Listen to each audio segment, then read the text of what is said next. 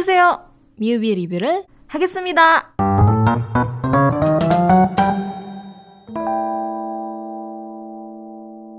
Sekarang saatnya untuk aku mereview sebuah film Film horor yang berjudul Marui Video Ini tuh awalnya penasaran banget Aku nemu cuplikan filmnya tuh di Instagram Terus penasaran Karena konsepnya tuh dokumenter Aku ngerasa kalau film horor dengan konsep dokumenter tuh biasanya lebih serem dibandingkan dengan film horor biasa. By the way, aku tuh suka banget nonton film horor.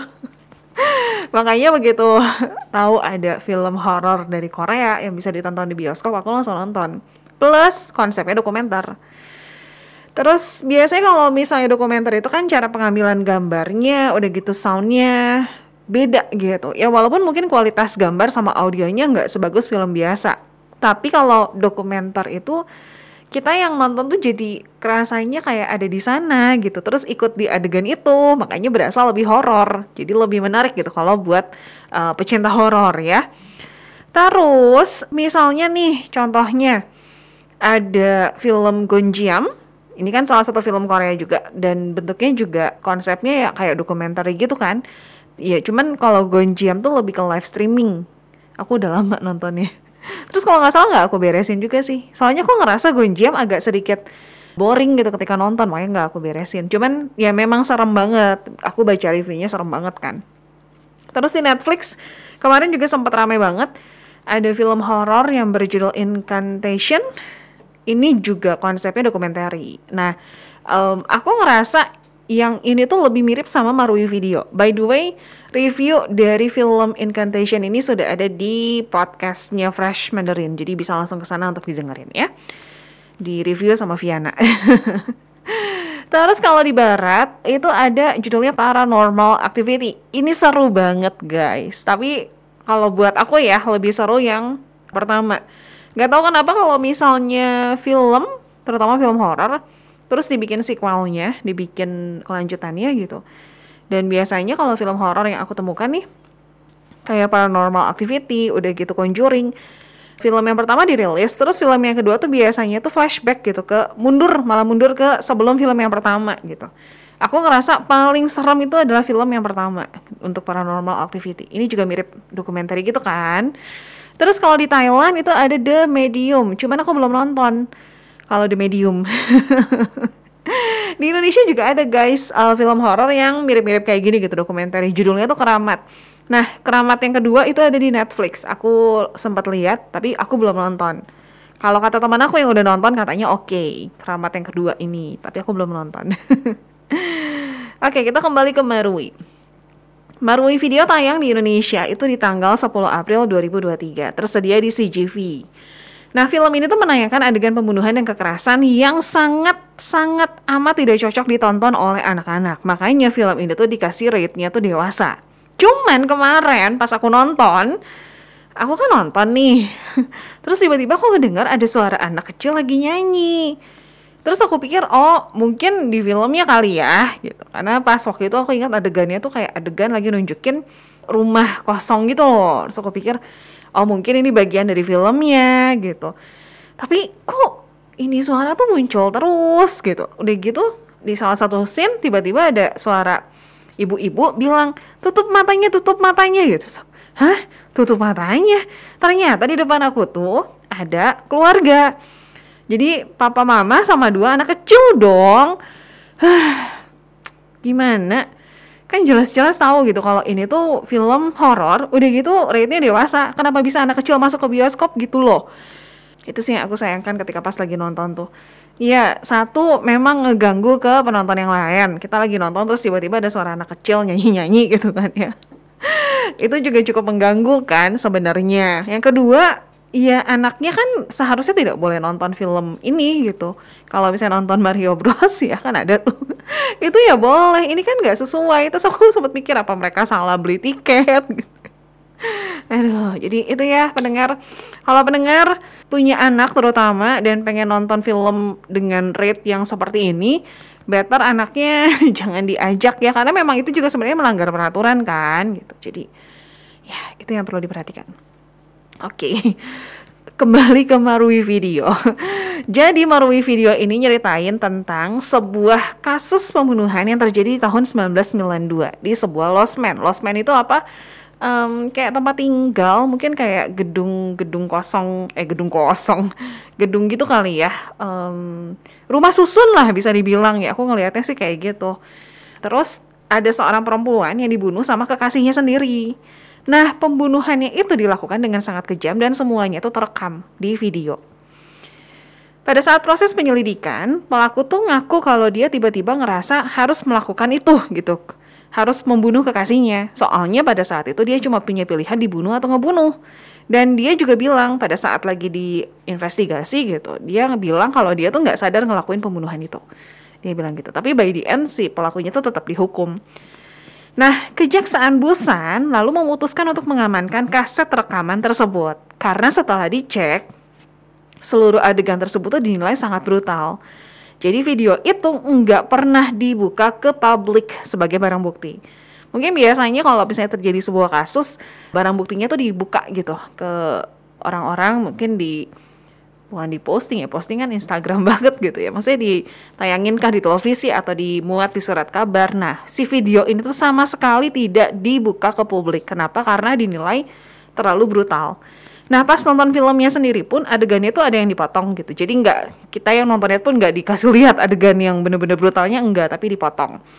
Jadi ya kita pun nggak ngelihat secara detail dari awal sampai akhir videonya gitu. Cuman ya ada part yang dipotong kerasa banget lah potongannya tuh agak kasar.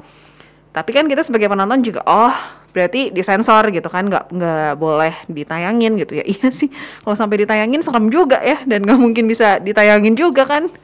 Nah kalau di dalam istilah hukum video-video dengan konten ekstrim yang seperti ini itu disebut marui nah inilah arti dari judul filmnya Marui tersebut ya si video itu telah disimpan selama berpuluh-puluh tahun oleh kejaksaan di Busan.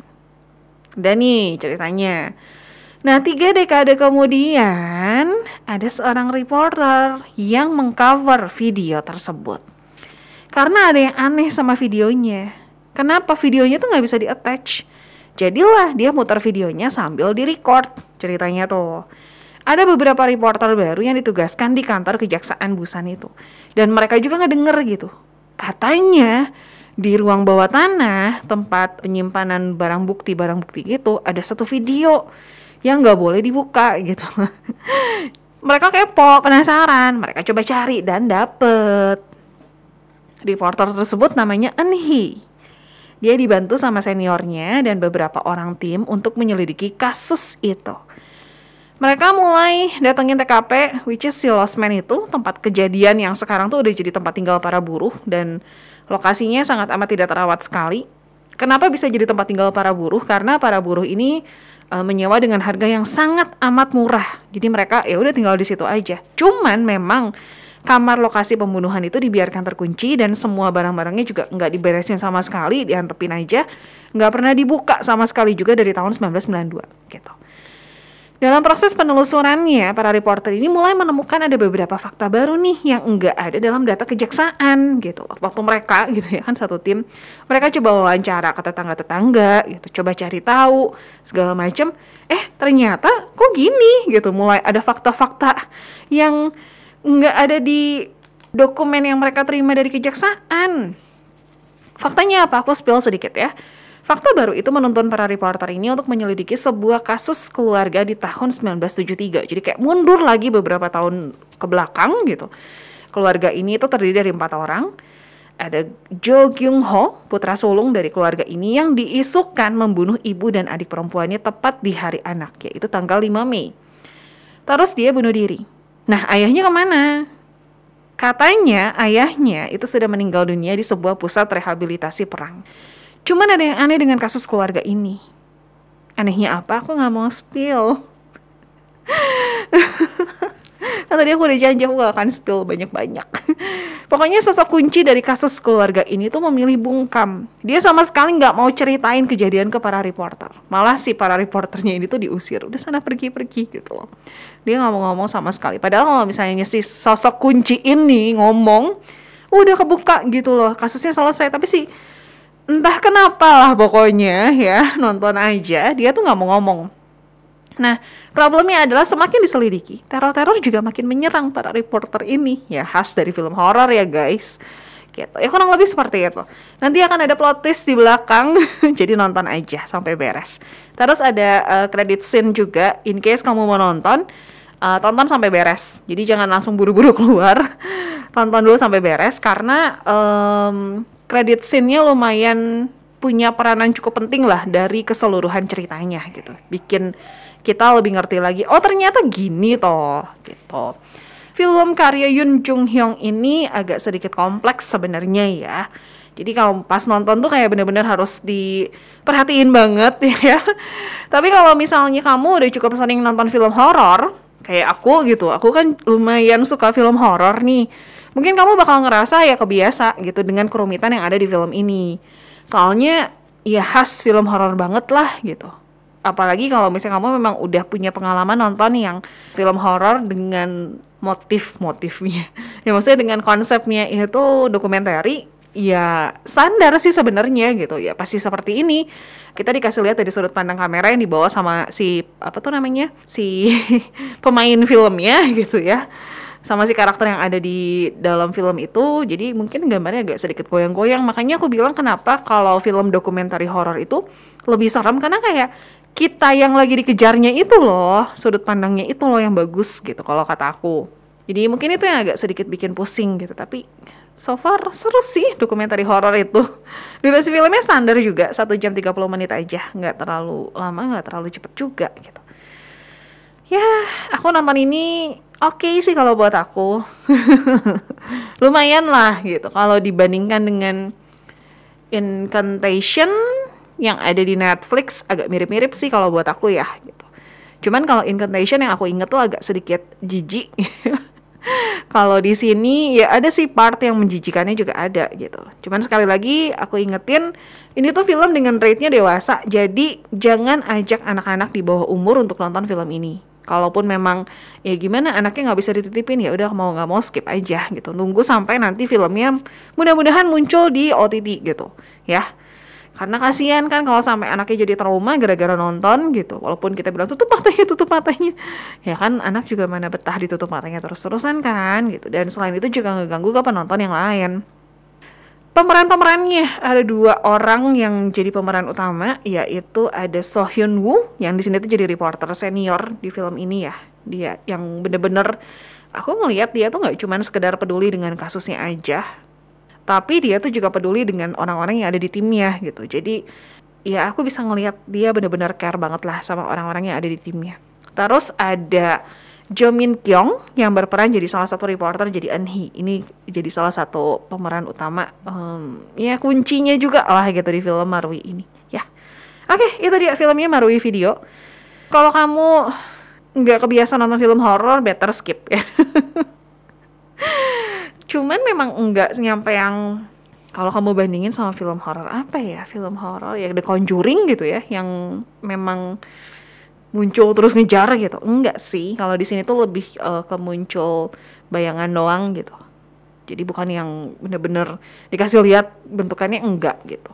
Ya jadi itu dia Marui video